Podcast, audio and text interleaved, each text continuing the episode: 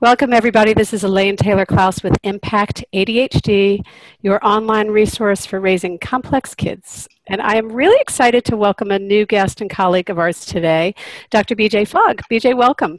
Hi, Elaine. Thanks for having me. I am so thrilled that you're here, and I'm really excited. I told him when I met him, I'm really excited. He said yes. Um, let me tell you guys about, about this fabulous guy who's known by Fortune magazine as the new guru guy you should know right? Um, so Dr. BJ Fogg teaches good people how behavior works, right? That's our realm. So they can create products and services that, that really are a benefit to people every day around the world. So he's at his core, he's a behavior scientist with a lot of experience in innovation and teaching. He's at Stanford University and runs a research lab. And then he teaches his models and methods in graduate seminars and, and in, in other capacities, from, from what I can tell, because I've seen some of it as I've begun to explore a little bit. Um, he wrote a book, Persuasive Technology, about how computers can be designed to influence attitudes and behaviors. And, and at the core, and the reason I've invited him to, to talk with us today he's really an expert in behavior and behavioral change and what's underlying behaviors and how people can really learn from from the science to make simple changes that have profound impact in their lives. I, I recommend his TED Talk, which I thought was fabulous.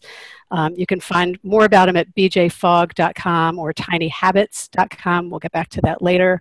Um, and mostly, he's just a really charismatic, dynamic teacher who's got something really valuable to teach that I think is a great message to reinforce the approach that we teach at Impact ADHD about the coach approach. So, welcome, BJ. I'm so glad you're here. And we're going to talk today about taking aim. Parents can solve big problems yeah. with tiny changes. So, get us started. Great.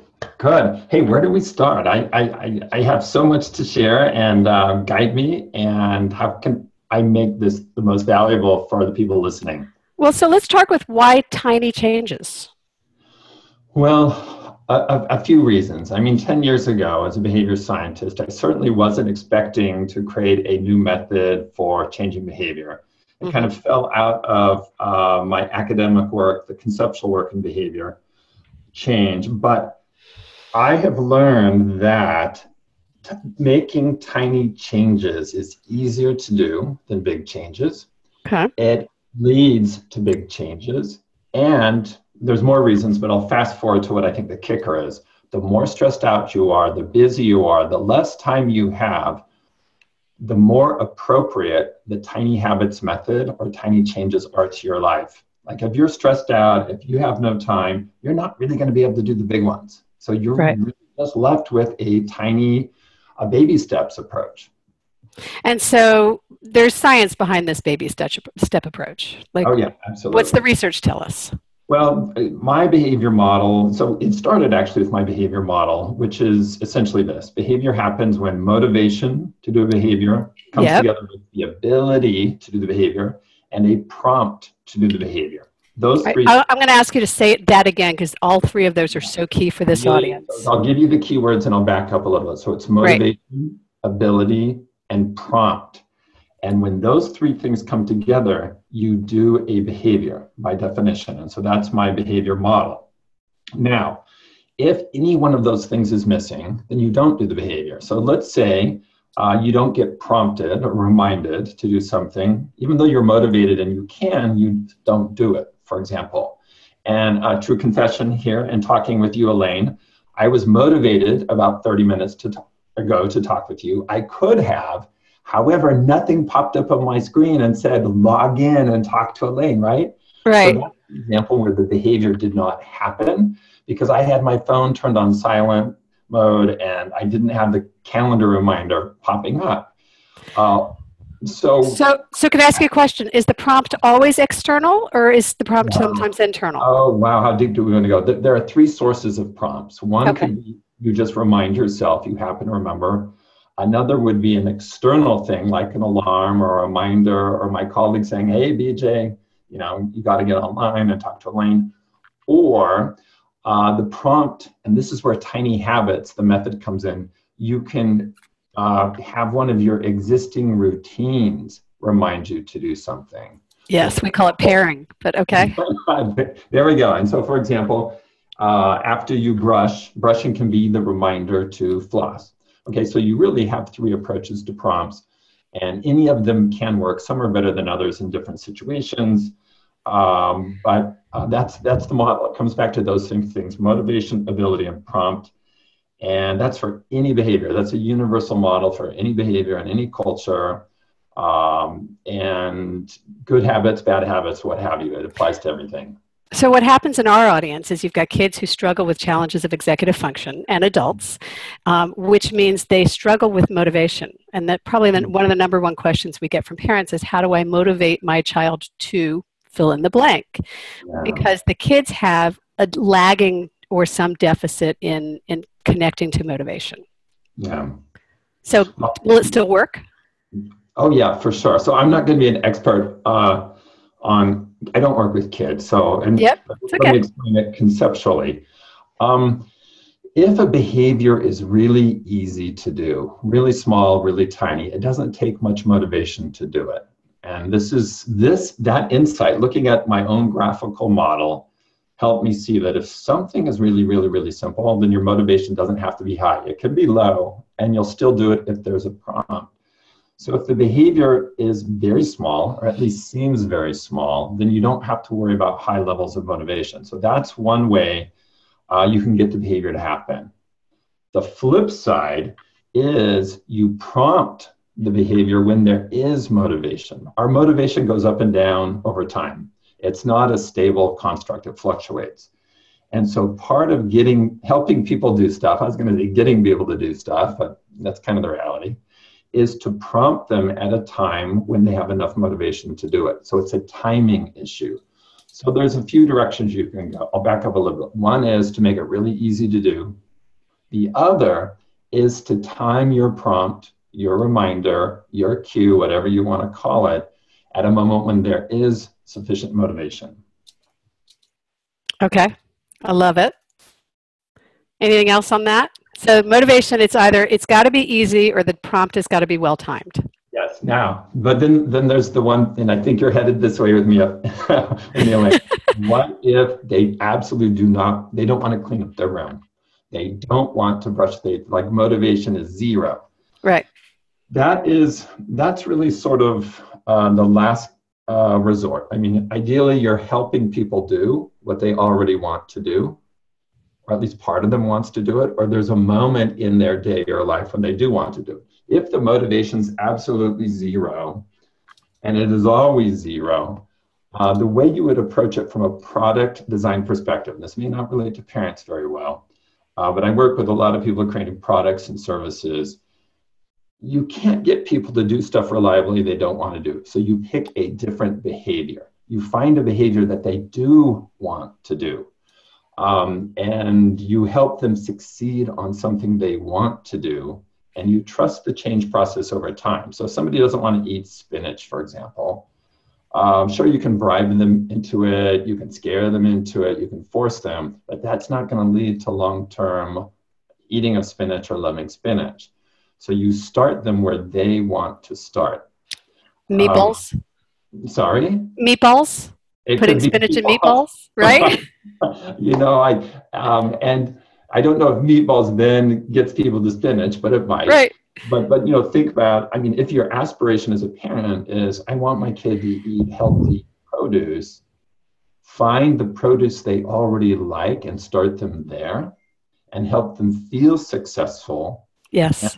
trust that the process, that the, their repertoire, their taste will expand over time. Mm-hmm. Yeah, we used to talk about it as growing taste buds. right.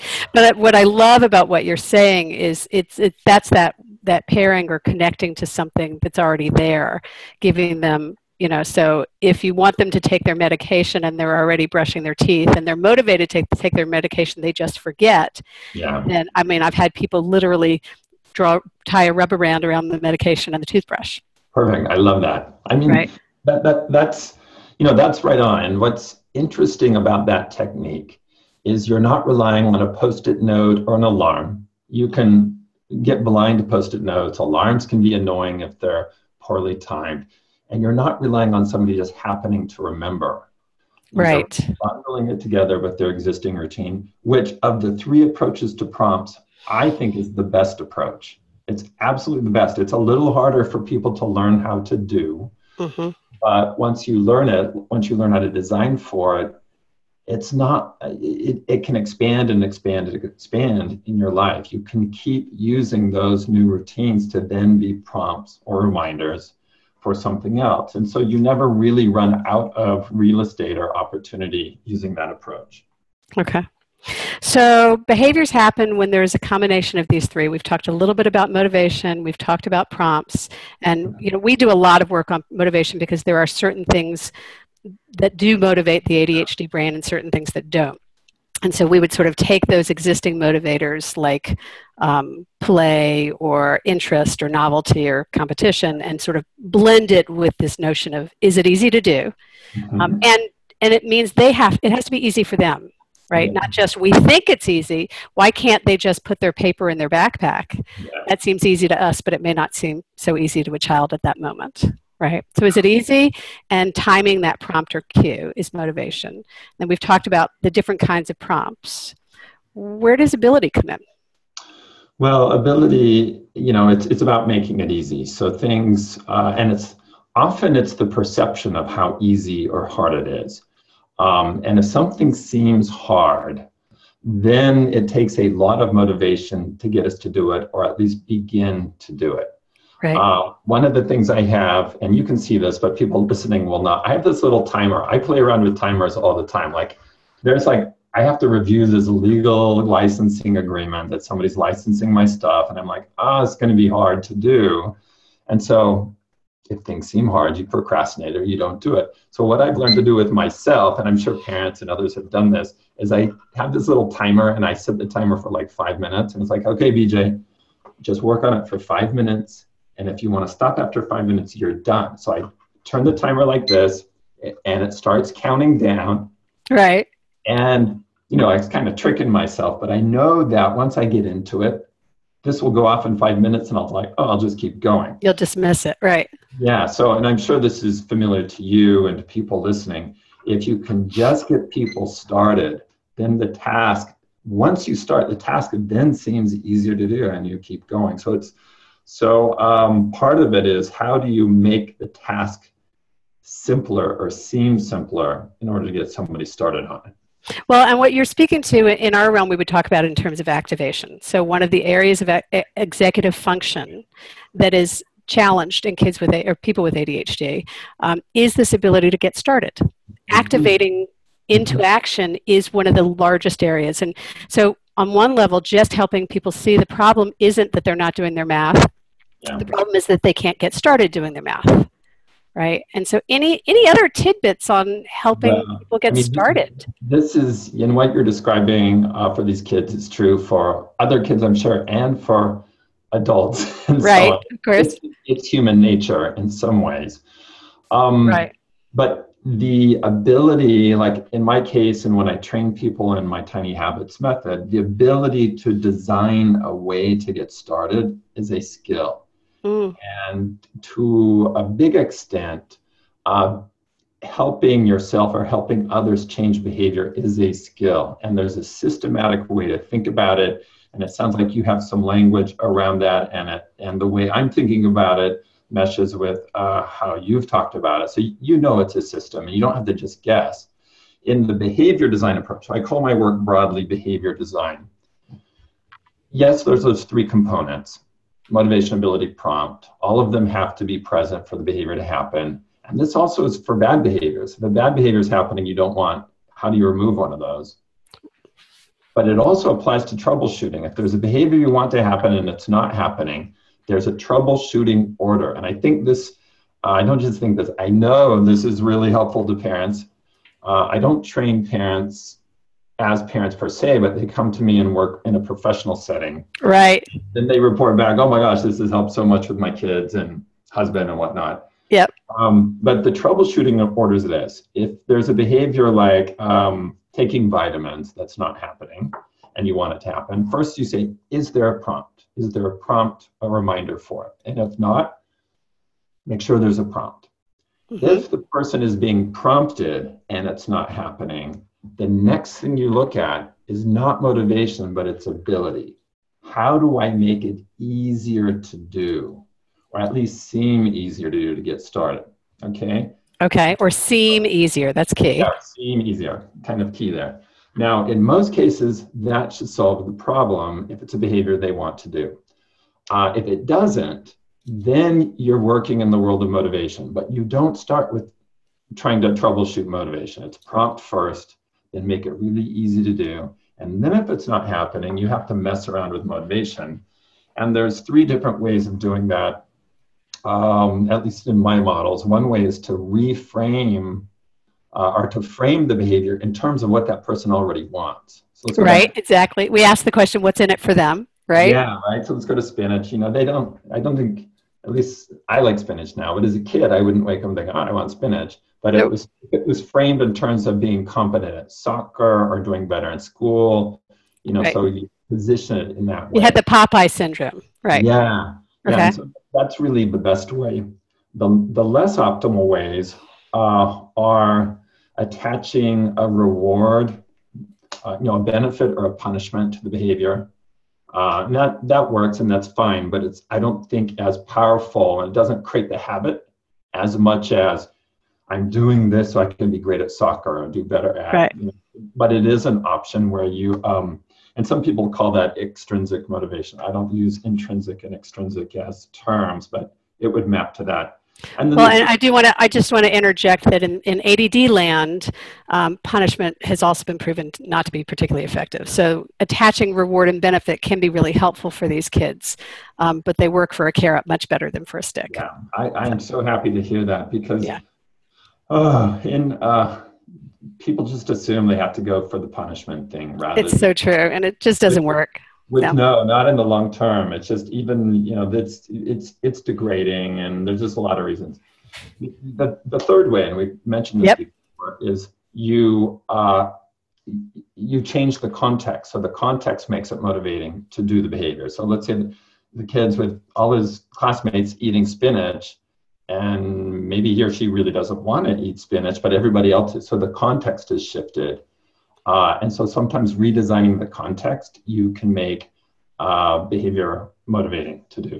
So I, I, heard a little positive peer pressure in there, but can you, so can you give another example besides kids and with peers? Yeah. Um, let's say, uh, I mean, the, this, the contextual motivation is quite broad. I, I actually call it motivation wave.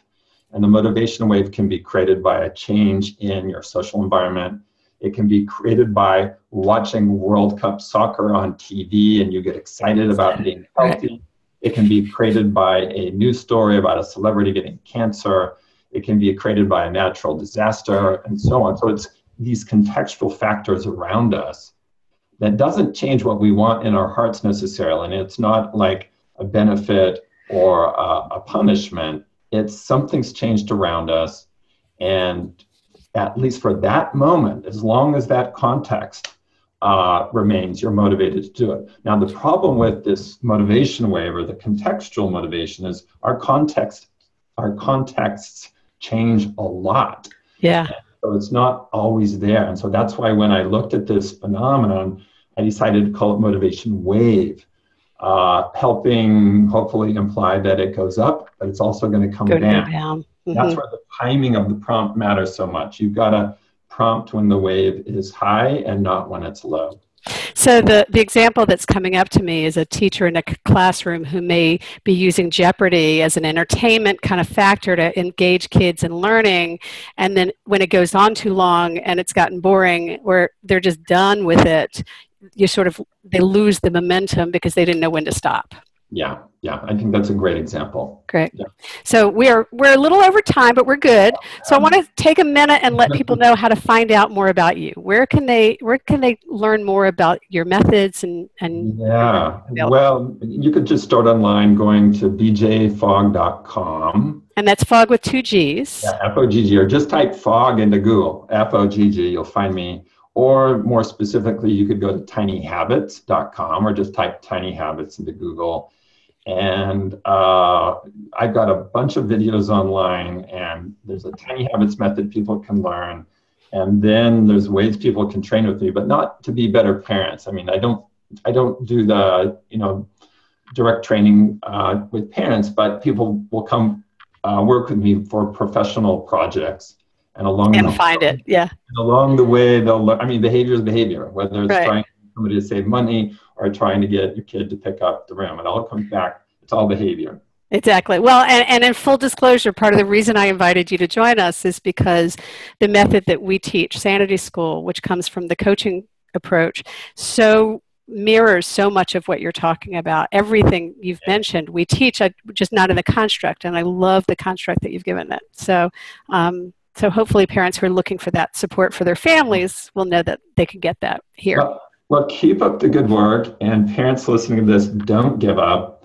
Nobody's perfect in doing this, even changing your own behavior. Nobody's perfect, but do think about it systematically. You don't have to guess which thing to try. There's a system, and just follow the system. Not everything will work. You go to the next step in the system, and that's well, how to think about it. And a lot of what, what we've learned is that any success is going to breed more success because when you try anything and you try or try something and once you start getting these little tiny successes they breed more success yep. right kids are being, going to be more engaged to try and so will adults yeah and so i'll just maybe i know where i'm talking and with this so one of my maxims yeah. i have three maxims one of them for lasting change is to help people feel successful. Yes.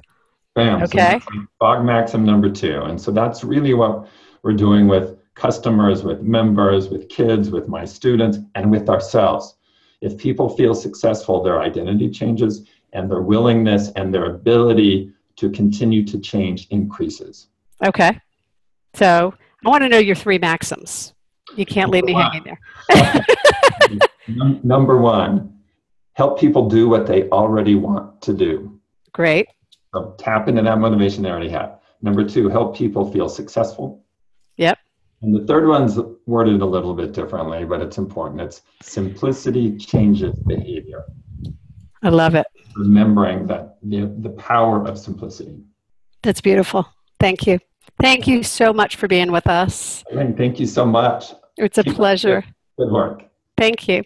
Our guest today, everybody, has been Dr. BJ Fogg from Stanford University, who is a masterful change agent and, and really encouraging us today to talk about how we can make big changes with big, big, address big problems by, by tackling tiny changes. You can find out more about him at bjfogg.com or at tinyhabits.com. And of course, you can find more resources about parenting complex kids in all different ways on impactadhd.com. Thanks for tuning in. Thanks for the work you're doing for yourselves and your kids and making a difference in the world every day by making these little changes in your family's lives. Thanks for tuning in, and we will talk to you next time. Take care, everyone.